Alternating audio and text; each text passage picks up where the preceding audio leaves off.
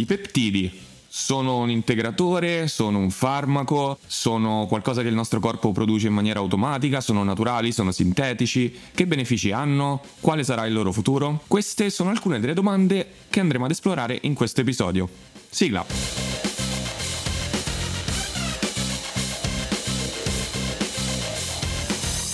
Salve a tutti e bentornati in questo nuovo episodio dedicato a qualcosa di borderline. Ciao a tutti da Manuel. Ciao a tutti da Vincenzo, direi anche molto più che borderline, però rimaniamo politically correct. No, secondo me non troppo. Ok, non troppo politically correct o non troppo borderline? Eh, poi questo sarà libera interpretazione anche da parte del nostro ospite, che è il nostro amico Ivan Martellato. Ciao Ivan. Ciao Manuel, ciao Vincenzo. No, ciao ragazzi, ciao a tutti. È stupendo riaverti qua anche perché la prima, la prima volta che ti abbiamo avuto come ospite non, ancora, non facevamo ancora le, mm, le, trasmissioni video, quindi oggi puoi finalmente farci impallidire col tuo fisico e farci sembrare secchi a noi due. Ma, ma guarda, mi sono vestito largo apposta, però sono un po' cresciuto e quindi sembra attillata pure, ma... Eh, ma guarda che forse mm, è peggio, cioè, è peggio perché la, la riempi... Siamo più grossi. Eh, si vede che è grossa la camicia ma la riempi comunque. quindi niente, cioè, io, io mi faccio così piccolo, almeno non si vede il fisico ho, proprio, ho, proprio, sbagliato tutto comunque vita allora Ivan oggi mh, volevamo parlare ti, ti abbiamo chiamato come ospite perché avremmo voluto parlare di questo argomento che già tu nei tuoi social, nei tuoi canali tendi a, a divulgare in maniera um, estensiva, che è i peptidi. Quindi io comincerei proprio con una domanda, senza andare troppo sul, sul biochimico, ma che cosa sono i peptidi? Allora, i peptidi proprio con semplicità sono semplici catene di amminoacidi. Peptide può essere il glutatione che è comunque prodotto da noi o peptidi possono essere anche sostanze sintetiche che non sono in questo caso prodotte da noi ma sono semplicemente bioidentiche. Eh, uh-huh. quindi hanno bioidentiche nelle funzioni più che magari nella struttura. Eh, certo. Facciamo un esempio, il, eh, il GNRH, eh, che sarebbe la gonadorelina, un farmaco che viene dato per attivare i testicoli, eh, noi lo produciamo, eh, che è GNRH, quindi bioidentico lo produciamo noi, ma come farmaco eh, esiste, ma ha una struttura leggermente diversa. Ecco.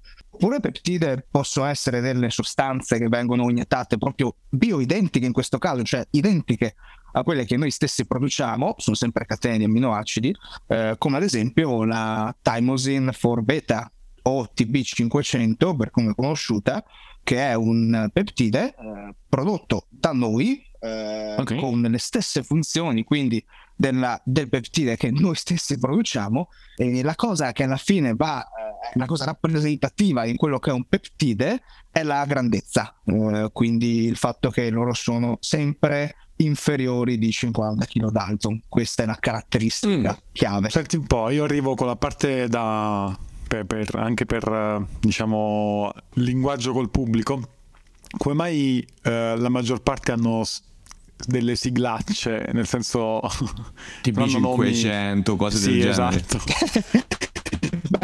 Eh, come sapete ragazzi la biochimica va ad acronimi eh, tante volte quindi eh, beh, come ad esempio anche lo stesso glutatione no? GSH è glutatione ma alla fine è glutatione eh, o che ne so, tutte quanti un sacco di enzimi come glucosa 6 fosfato, GSP, quindi è proprio una cosa che viene fatta per semplificare probabilmente. Quindi non ci si deve spaventare se il, il peptide ha un nome tipo appunto DB500, BPP, BPC 157, non è questione no, di... anche perché sono tutti quanti acronimi, quindi il BPC sarebbe Body Protection Compound 157, che deriva proprio da una proteina più grande che si chiama PPC, Body Protection Compound. Poi ovviamente quello che si vuole fare è semplificare il più possibile la sostanza andando a generare quello che è il frammento col principio attivo e quindi dopo si dà un nome anche col numero, in questo caso 157.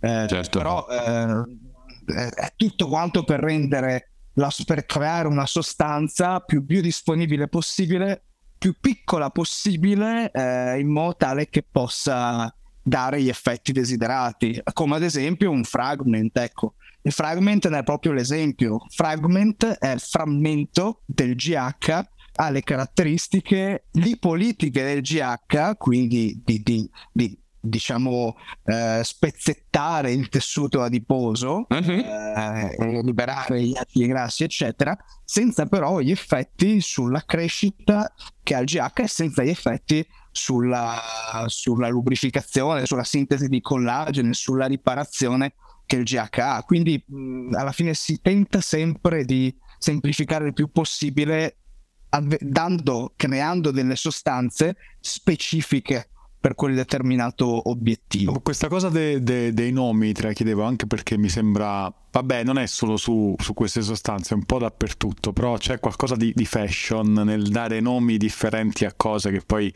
sono quelle, no? Eh, mi sembra che poi in base ai pubblici la risposta sia differente, mi spiego. Il, l'appassionato che vede il nome fico, ok? Rispe- no, non il glutatione, ma il GSH, capito? Sto prendendo il GSH, non il glutatione, è più bello. Dall'altro lato, però, il non appassionato e un pochino ehm, poco avvezzo alla materia, invece se ne spaventa.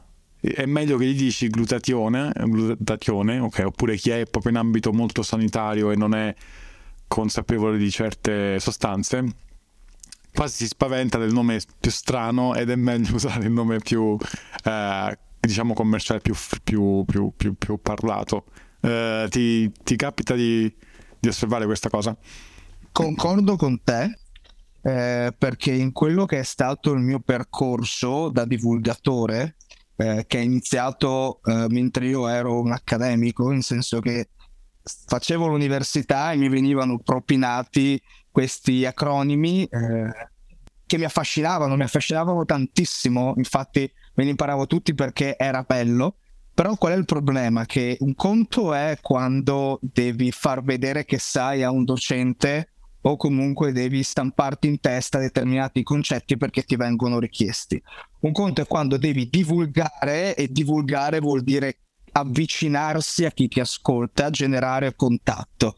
Eh, l'acronimo genera distacco, eh, è un pochino come il poeta maledetto, un Baudelaire ad esempio, quindi è qualcosa che non deve essere fatto in un ambito divulgativo, quindi bisogna cercare sempre di arrivare prima alla persona e utilizzare termini meno complessi possibili.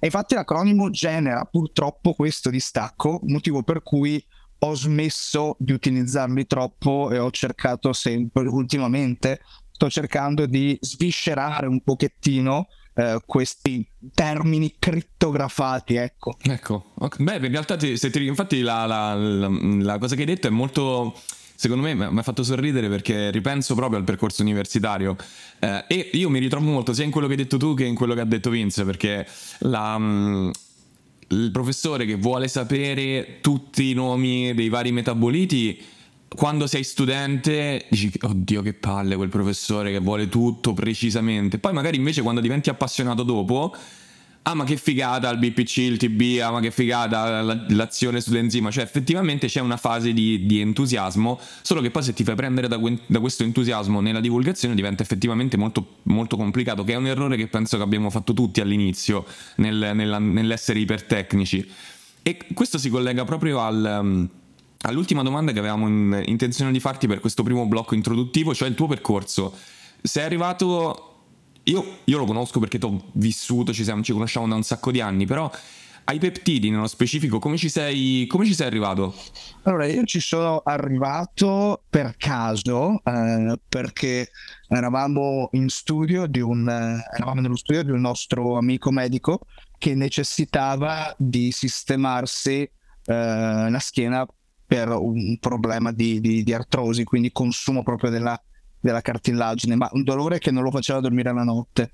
E dopo averle provate tutte, dopo averne provate tante, ha detto io voglio andare in America perché qui eh, stanno facendo questo corso sui peptidi dove ti spiegano come utilizzarli nella pratica clinica e come fare a risolvere il mio problema. E te l'ho detto, ma sai che ti dico, voglio saperne di più. Siamo andati in California, siamo stati, abbiamo fatto questo master, eh, due blocchi, poi abbiamo fatto gli altri due blocchi. All'inizio era davvero come scoprire un altro universo, proprio perché tutti questi acronimi, in un contesto dove pensavi di conoscere tutto quello che c'era a disposizione, perché ovviamente sempre stati appassionati di ormoni, sostanze, poi col bodybuilding approfondisci un pochettino certo. tutto, sei catapultato in questo mondo completamente nuovo, con sostanze completamente nuove, eh, con azioni che sì, mimano quelle che sono eh, le azioni della nostra fisiologia, della, prevalentemente della capacità nostra, del nostro organismo di autoripararsi, di eliminare le cellule vecchie, quindi questa antisenescenza, eccetera. Però eh, eh, eh acronimi nuovi, sostanze nuove, patui biochimici nuovi che devi comunque ripetere.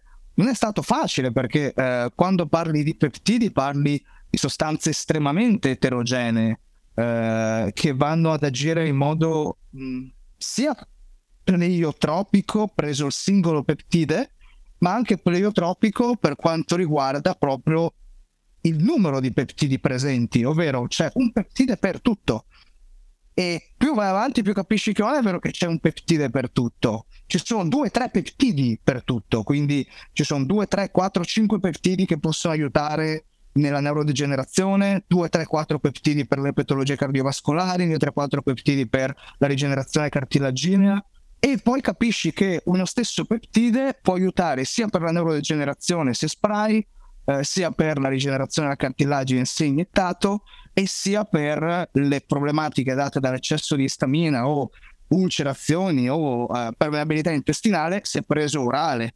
E dunque capisci che ovviamente devi rimetterti proprio a studiare tutto. Eh, scusa, visto la, prima la nota sulla divulgazione, spieghiamo, hai usato il termine pleiotropico, spiega, spieghiamo cosa si intende per pleiotropia, cioè la, la, la, molteplicità che poi hai detto dopo. Sì, è la capacità di una sostanza di agire, in questo caso, in diversi sistemi, in questo caso in diversi organi. Una sostanza che è pleiotropica può agire, che ne so, contemporaneamente su fegato, cuore e cervello, ad esempio. Oppure certo. su reni, pancreas. Ok, ok. Senti, ma al, visto che hai detto che funzionano molto, mm, molto bene, che hanno un'efficacia estremamente um, marcata su vari processi perché mm, hanno una struttura per cui il nostro corpo in un certo senso è già predisposto. Avevi detto prima, hai parlato di mh, mm, composti bioidentici che abbiamo già affrontato tra l'altro col dottor Conforti riguardo gli ormoni bioidentici. Um, e da quando ti seguo, ehm, quando, da quando parli appunto di peptidi, hai sempre sottolineato che funzionano anche a dosi molto basse. Secondo te il fatto che funzionino a dosi così tanto basse dipende proprio loro, dal loro intersecarsi in processi già naturali del nostro corpo e questa, mm, seconda, un secondo corollario è questo porta a degli effetti collaterali anche minore, immagino. Allora, il fatto che funzionino a dosaggi così bassi è proprio dato dalla loro struttura e dalla loro biodisponibilità, che è estremamente elevata. Quindi mm-hmm. anche il fatto di essere trasportati con molta velocità, anche il fatto comunque eh, di essere delle sostanze proprio piccole e quindi questa loro struttura, questa loro grandezza, questo fatto di essere davvero molto semplici e che vengono dopo iniettate, eh, permette loro di riuscire a interagire con molta facilità con le nostre cellule rispetto magari a un testosterone, a un estradiolo che sono sostanze molto più complesse. Se, se, questo avere, se, questo avere, un metabolismo di tipo più, in un certo senso, um, integrato nel nostro corpo, che ne, ne, ne deriva proprio dalla loro struttura, dalla loro alta integrabilità, questo crei degli effetti collaterali minori? Eh, allora, eh, ti dico la verità, eh, quando si parla di, determ- di alcuni peptidi mh, mm, non si possono nemmeno nominare gli effetti collaterali, quindi anche dire effetti collaterali minori è fuorviante.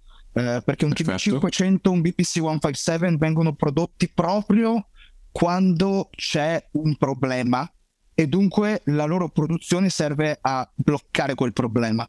Quindi per alcuni peptidi effetto collaterale, a meno che non vuoi spendere migliaia di euro al giorno per testarli, non ci sono. Tra l'altro hanno fatto anche uno studio dove testavano dosaggi ingenti di GB500 endovena. Su, su, è fatto su, su, uomini questo studio? Certamente sì. No, io ti faccio tutte le domande per chi può essere, può essere anche interessato ovviamente. No, no, okay. è giusto. Poi tra l'altro eh, ho, ho, ho, detto, vabbè, un, una leggerezza prima non sono 50 kg Dalton, ma dovrebbero essere 60 kg Dalton. Comunque, ad ogni modo, poco cambia. Sono molecole davvero, davvero piccole. Ok, questo è quanto. Okay. Tanto che, mh, ad esempio, l'insulina non è un peptide. Mm. Ok, chiaro. L'insulina non è un peptide perché è più grande di 60 kg Dalton, quindi sto parlando davvero di sostanze piccole e molto biodisponibili. Per quanto riguarda invece altri peptidi che possono avere effetti collaterali ci sono e sono ad esempio quello che è conosciuto come melanotan 2 mm-hmm. che sarebbe l'analogo del nostro alfa MSH stiamo utilizzando acronimi in poche parole è un peptide che viene prodotto in condizioni di stress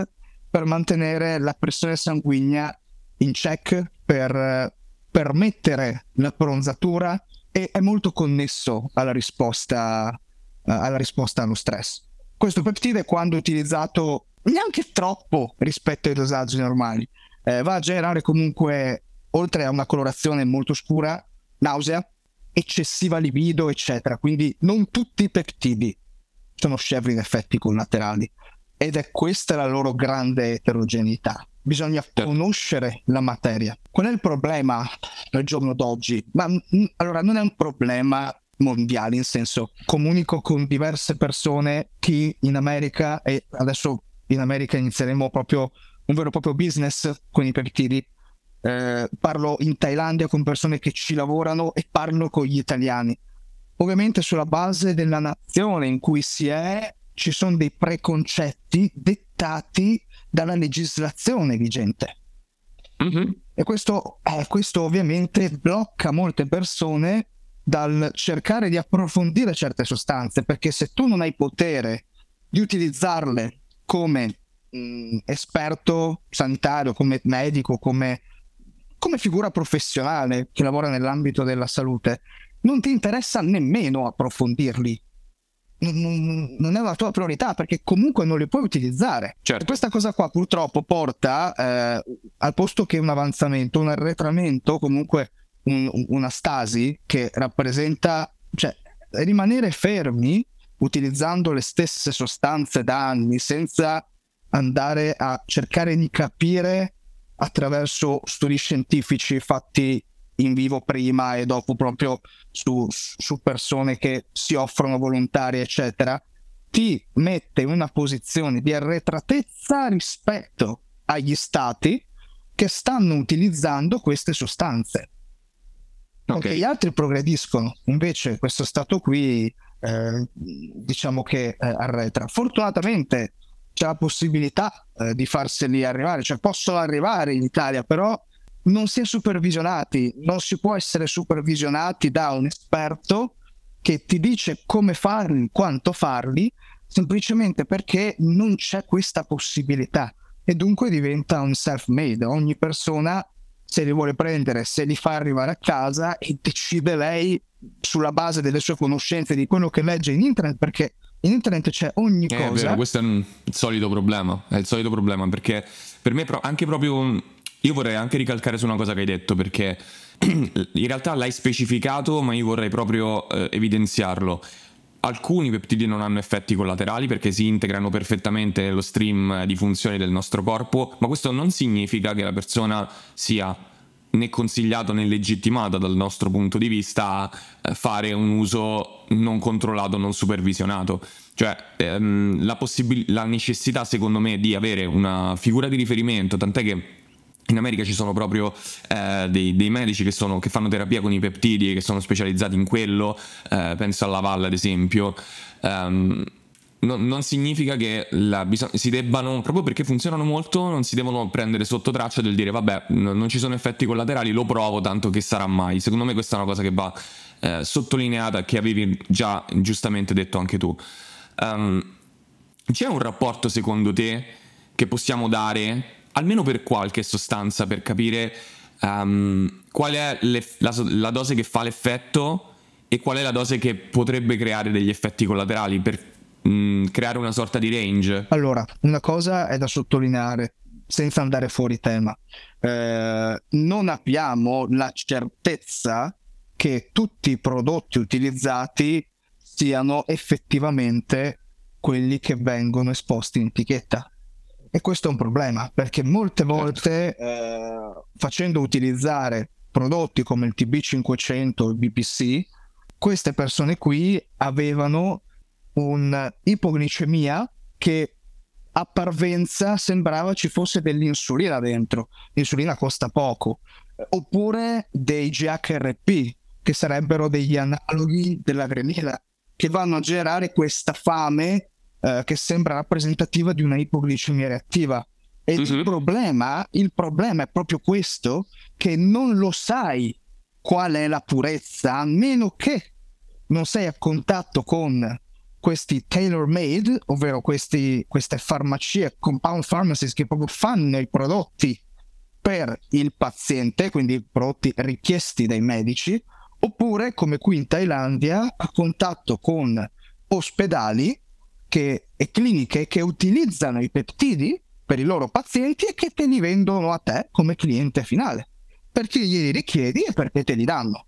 Quindi a meno che non ci sia questa realtà, eh, realtà che purtroppo è sempre più difficile eh, da, da, da, da, contattare in, in US, in Europa, eccetera, ma molto semplice in altri paesi come l'UK, ad esempio, in Thailandia e in altri paesi asiatici, è difficile trarre delle conclusioni reali su quelli che sono i dosaggi perché comunque non sai cosa c'è dentro, ma ammesso che sappiamo che quella sostanza lì è pura e non c'è nient'altro, per ora, per quanto riguarda il TB500 non ci sono dosaggi tossici per l'uomo che danno effetti okay. laterali.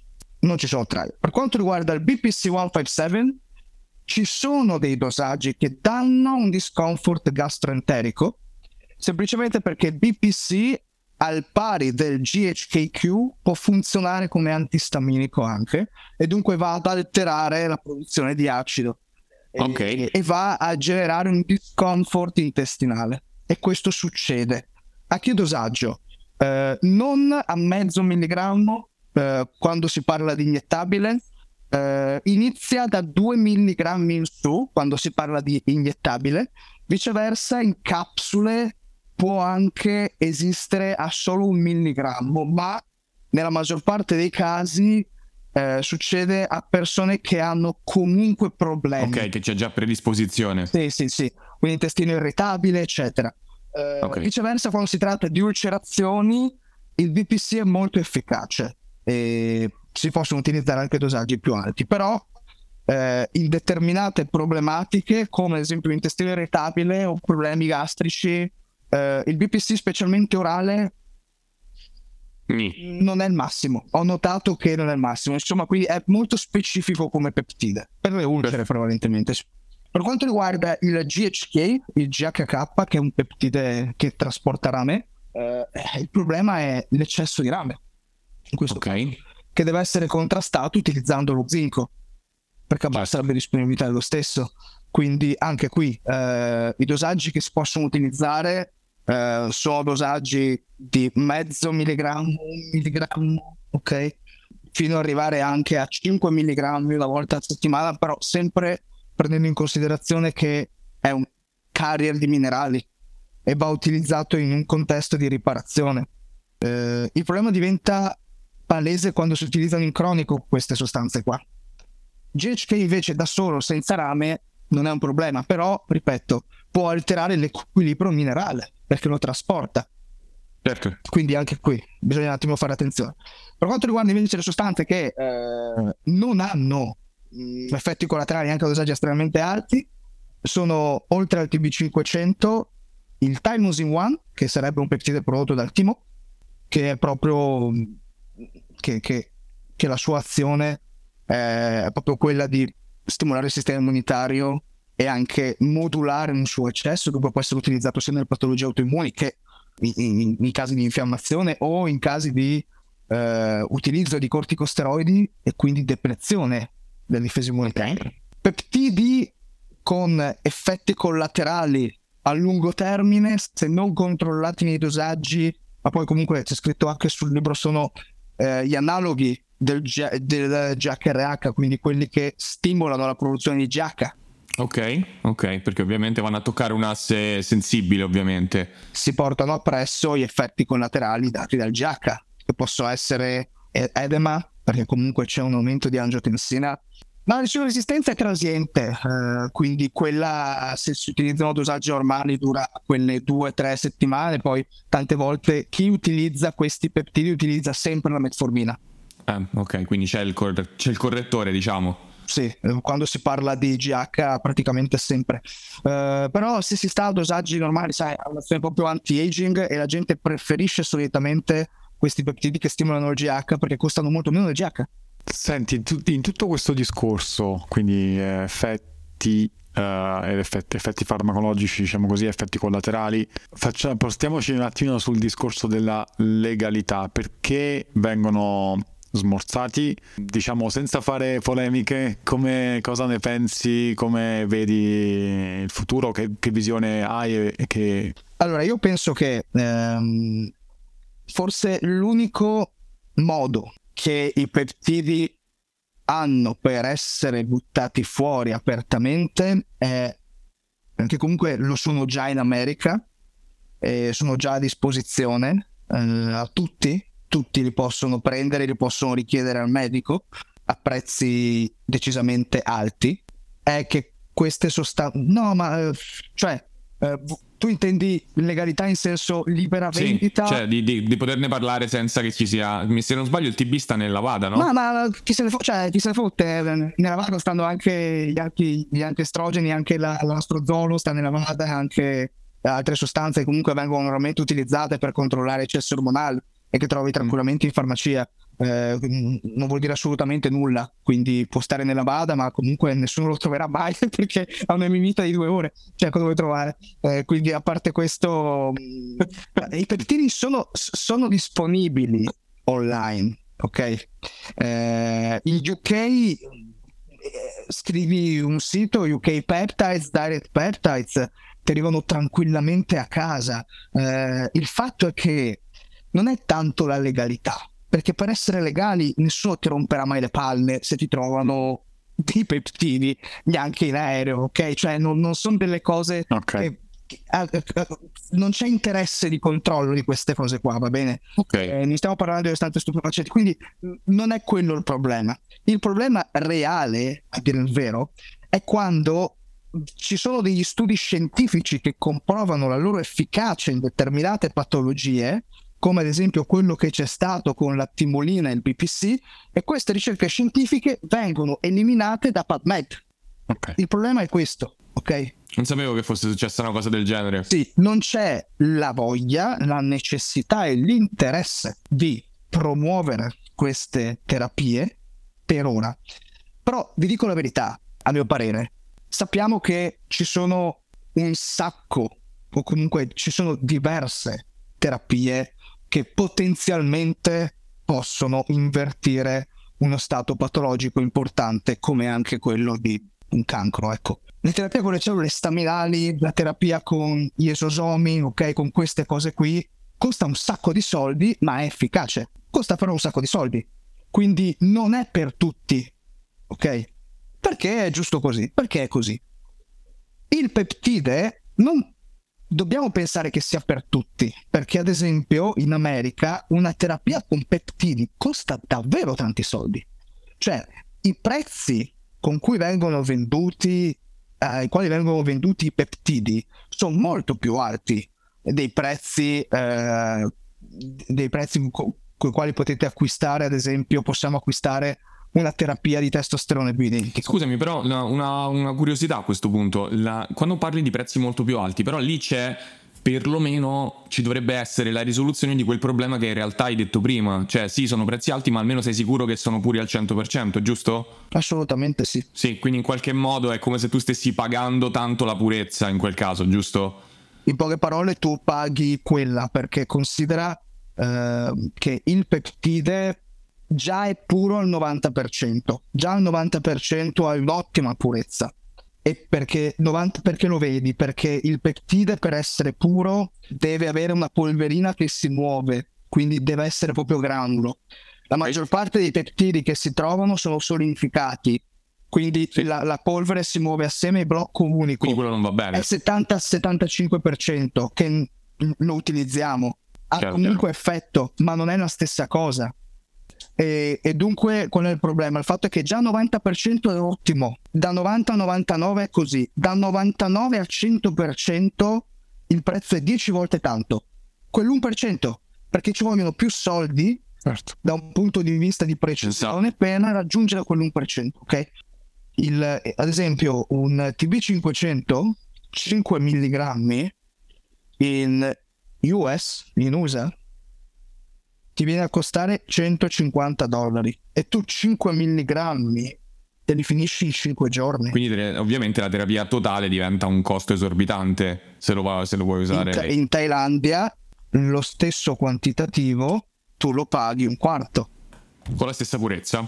Uguale. Va bene, guarda, mm, penso che questo sia una, una, una chiosa conclusiva alla fine del, del, discorso sui peptidi. Io mi auguro, dopo quello che, che, hai, che hai, detto, mi auguro che mm, possiamo aspirare perlomeno... È, è vero che adesso in alcuni stati è, è già di libero, di libero, dialogo, perlomeno per quanto il prezzo possa essere alto, ma mi auguro che ci si muova verso, un, verso, un, verso una realtà in cui si possano utilizzare in maniera più libe, libera. Ecco. Passo dopo passo, eh, si, si, fanno le cose passo passo. Diciamo che eh, la prima cosa eh, che, che, ricerchiamo perché diventi un pochino più libero eh, il mercato dei peptidi sia che i medici in Italia possano decidere di prescriverli.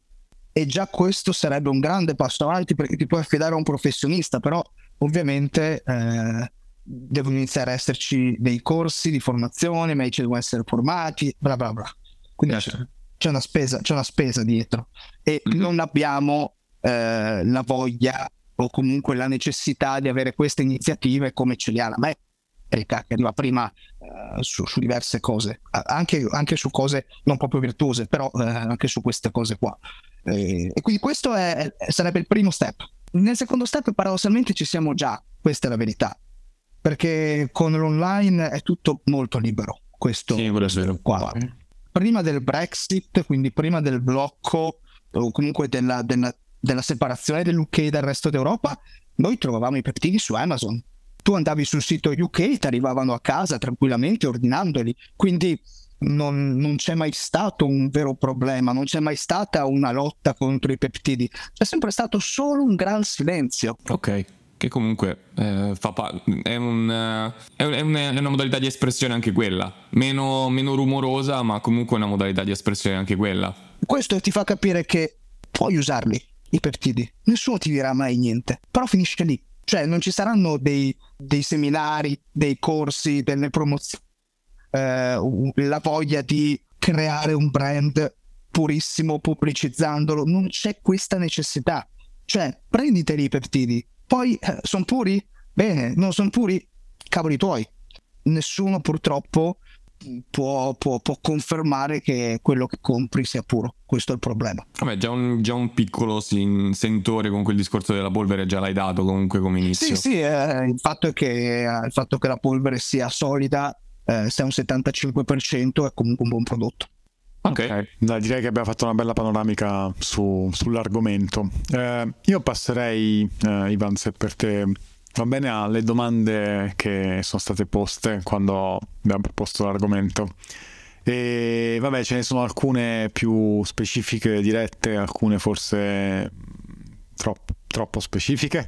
Vabbè, vedremo dai poi. E mh, qualcuna un po' più laterale, ad esempio magari questa la possiamo smagrire già abbastanza anche velocemente, poi ritratteremo anche una puntata a parte magari come formarsi come personal trainer. Come forma- qual è la formazione? Cosa consigli come formazione? Fare? Allora, eh, io vengo da scienze motorie, ma mi dispiace ragazzi, eh, scienze motorie va bene per formarsi come PT in certe sedi, eh, tra cui Padova e Roma, perché c'è fitness, le altre non c'è fitness, quindi non vi formerete mai come PT.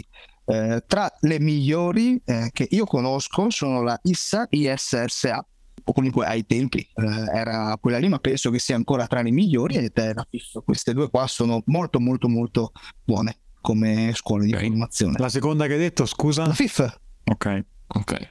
che tra l'altro è stata, mi sembra che sia stata fondata da Antonio Paoli, che è docente a Padova. Mm-mm, sì, e poi c'è anche, se non sbaglio, come tra i docenti della FIF c'è anche Marco Guerciani, se non ricordo male, che salutiamo ovviamente. Ciao, Marco. Poi questa la voglio fare assolutamente io, una, una ironica e una, una seria. Eh, quante vite mi servono per diventare come il dottor Martellato? No, però, oh, però guarda che possiamo, cioè, rispondi, nel senso, sarebbe bello capire anche cosa hai fatto di tuo percorso sp- sportivo, anche in maniera veloce, per, per step, per grandi step, diciamo. Come- qual è stato il tuo percorso effettivamente? Sì. Ma allora, guarda, eh, io ero, sono sempre stato appassionato eh, dei muscoli, mi sono sempre, sempre, sempre piaciuti. Non avrei mai pensato di diventare un bodybuilder perché alla fine, eh, fino a 12 anni, io ho fatto atletica eh, e facevo addominali e piegamenti a casa, cioè vo- mi piaceva farlo perché mi piaceva questa idea di essere grosso. Eh, dopo l'atletica ho dovuto mollarla perché mi sono infortunato al piede, tanto che mi sono dovuto operare e questa cosa qua mi ha obbligato a fare un qualcosa che non eh, generasse troppo stress eh, al piede, palestra, quindi ti vai sotto i pesi, questo è quanto. Quindi dopo l'atletica io mi sono messo sotto i pesi, ho notato che la mia responsabilità al carico era elevata, quindi un grande pump mentre mi allenavo, raddoppio praticamente mentre mi alleno, eh, perché ho, mh, ho questa, ho questa praticamente esplosività del muscolo che mi consente di legare molta acqua, perché sono, tra l'altro estrogenizzo anche molto, converto molto testosterone in estrogeni e l'estradiolo quando non è troppo alto dà quel senso di pienezza di acqua che protegge tra l'altro anche le articolazioni e che rende il muscolo bello, bello pieno. Pieno. Ok. E, e quindi ho sfruttato, diciamo, questa responsabilità per, per dopo appassionarmi e comunque approfondire la nutrizione prima, eh, che era sempre una cosa che mi piaceva, l'integrazione, e, e dopo alla fine entrando nell'ambito del bodybuilding.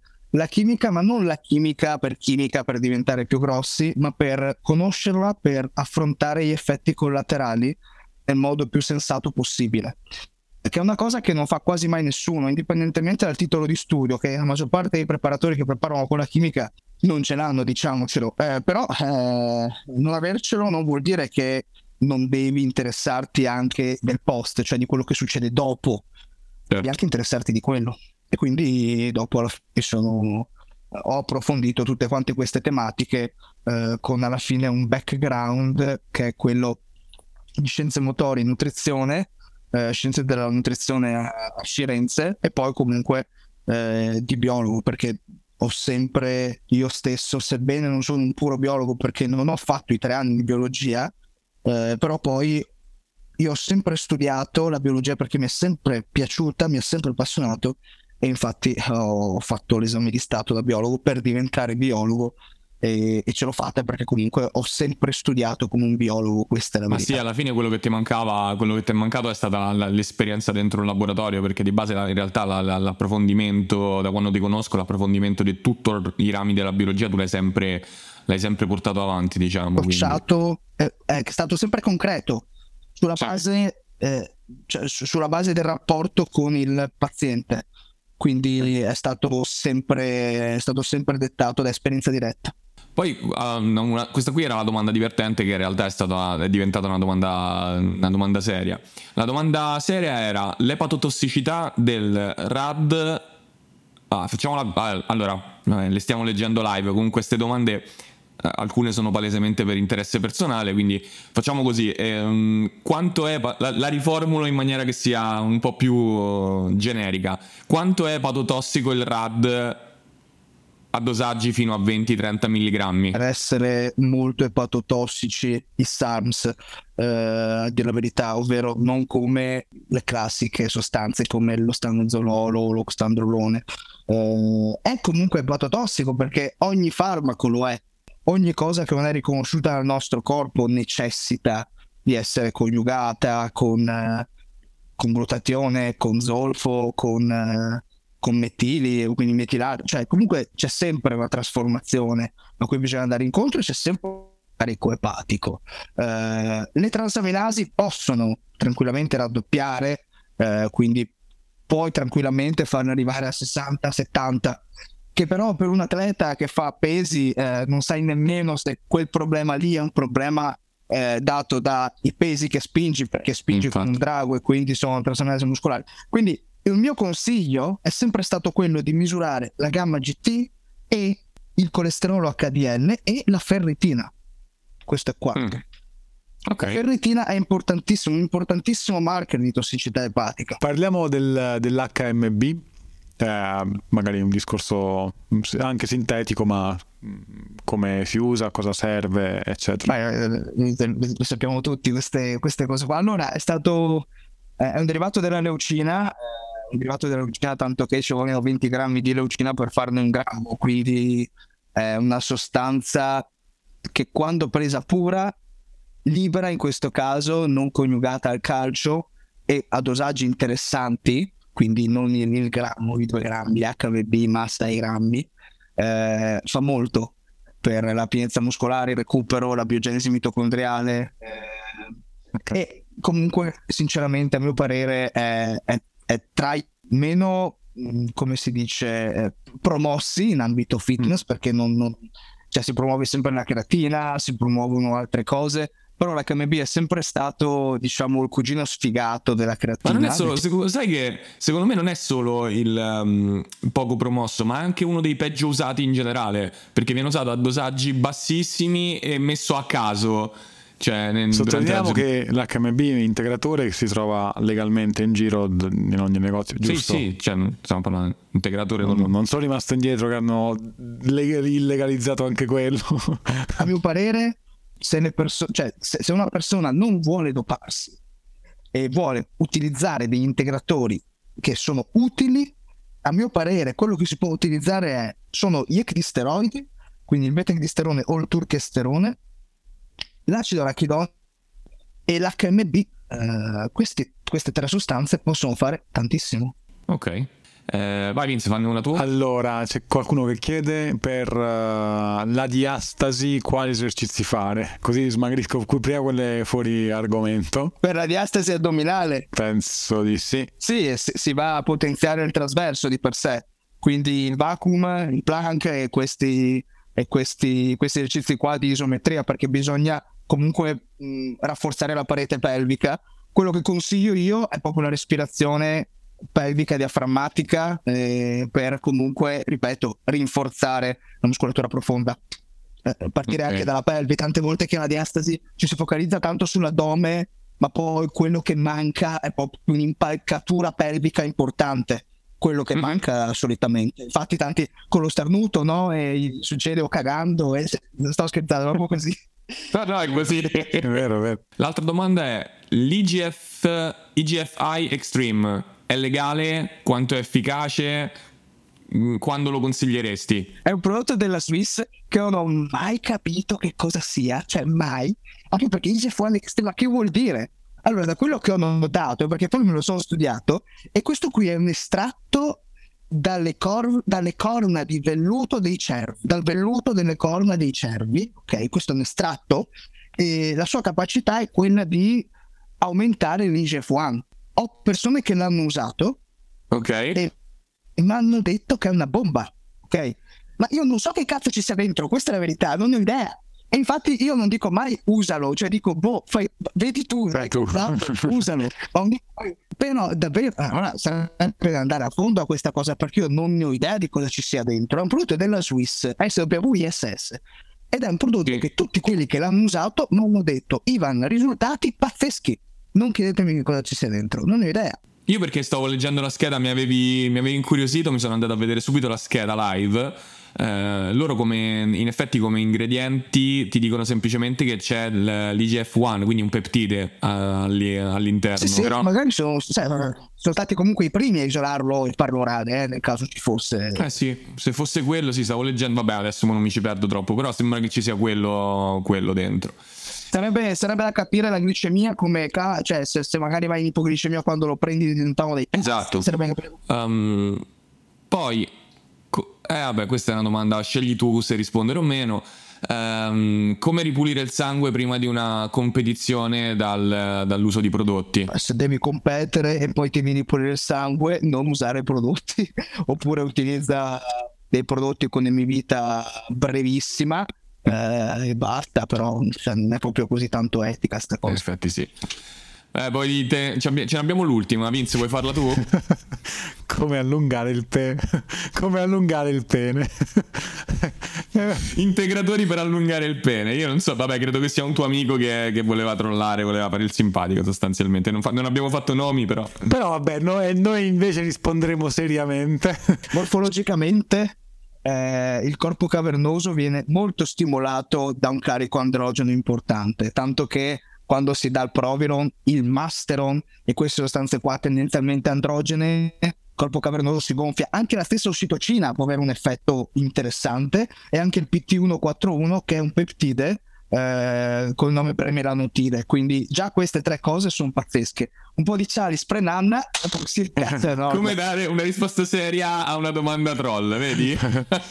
c'è sempre, c'è sempre qualcosa sotto che si può dire. Sempre. Allora, senti Ivan, grazie mille. Io chiuderei qui oggi. Grazie di, averti, di essere stato con noi anche, anche oggi. Se mh, per chi esiste qualcuno che non ti segua su Instagram o che non sappia il tuo nome, eh, dove, dove ti si trova e dici del tuo libro. Allora, mi trovate, vabbè, cioè, ho, ho il canale YouTube che, che, comunque è molto seguito okay. e, ci sono dei contenuti davvero unici, ma non perché sono io che faccio i video, perché solitamente l'italiano medio ha paura di parlare di determinate cose, non riesce a essere così trasparente nel, perché, perché non lo so, però potete trovare davvero tante cose, tante cose, aprire un attimino gli orizzonti, capire che cosa è disponibile all'estero e diciamo uscire un attimino da dalla gabbia che poi vi autocreate, perché alla fine l'Italia non è una gabbia, potete sempre uscirci, potete sempre viaggiare, quindi mh, mm, non bisogna chiudersi in quelle che sono eh, le, le, impossibilità.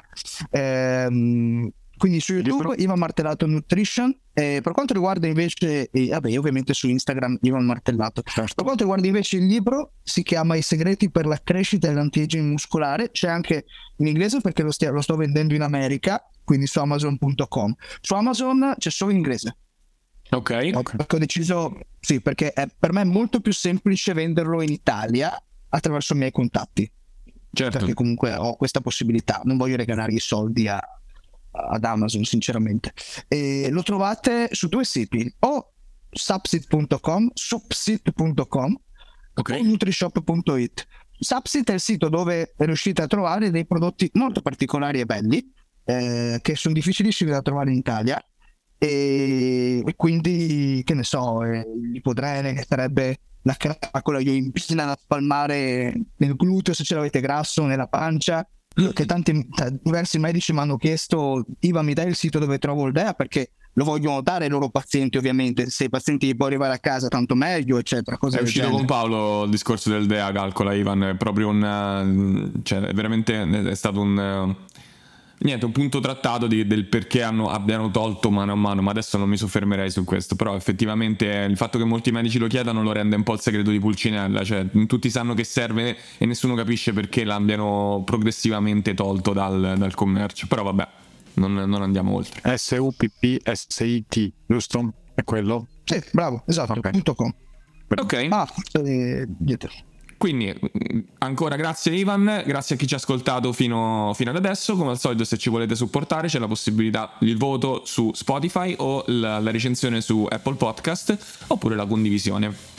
Troverete poi tra l'altro il video pure sul canale di Ivan. Quindi... Sì, sul mio canale verrà messo il pezzo, un pezzo, qualche minuto iniziale, 10 minutini, e poi metterò il link del, del vostro podcast in modo tale che la gente se vuole continuare a guardarsi solo. Grazie mille Ivan. Grazie Ivan. Quindi alla prossima puntata in cui ti rinviteremo assolutamente per sapere tutti i segreti dell'allungamento del pene.